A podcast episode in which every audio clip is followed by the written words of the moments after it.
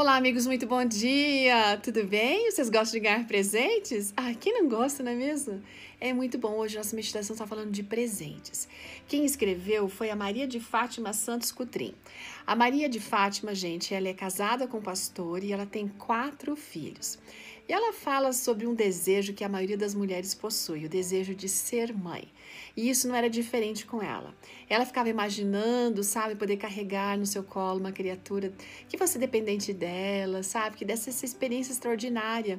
E ela percebeu que esta experiência desperta não só na mãe, mas também no pai, um sentimento que se assemelha ao amor incondicional de Deus esse amor que ele tem por cada um de nós, seus filhos. Então, o que aconteceu? Em abril de 1986, lá em São Luís do Maranhão, ela recebeu esse privilégio maravilhoso, um presente de Deus, sabe? Ela gerou um menino.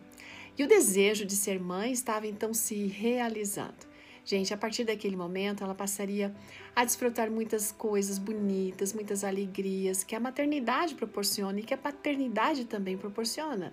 Mas ela confessa que nem tudo aconteceu exatamente como ela sonhava, porque o filho dela, o Otávio, nasceu com problemas respiratórios e em poucos meses de vida ele passou a ter constantes crises de asma, gente. Dá para imaginar um pequenininho assim?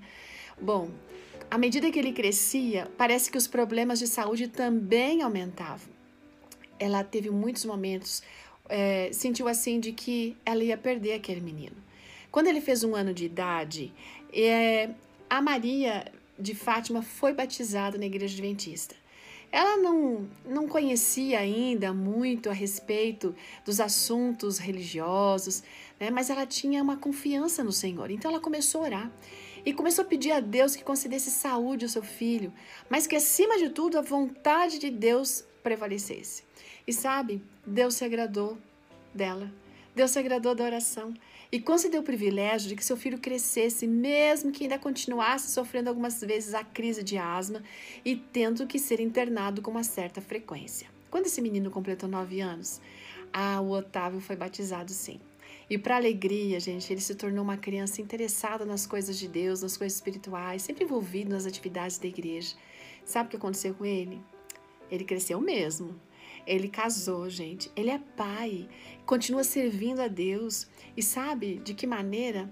Através das suas da sua profissão, ele se tornou um médico.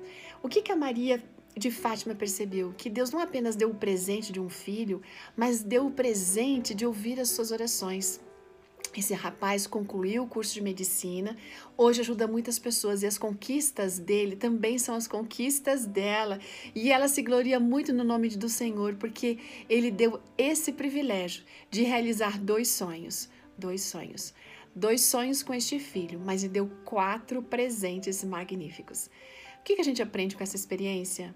Que a gente nunca deve esquecer de que os ouvidos de Deus estão sempre abertos para escutar as nossas súplicas, as súplicas de um justo. Portanto, ore né, e acredite. O Senhor escuta o clamor de seus filhos. Fique com este verso de Salmo 34, verso 15. Os olhos do Senhor repousam sobre os justos e os seus ouvidos estão abertos ao seu clamor. Ótimo dia, até amanhã, tchau!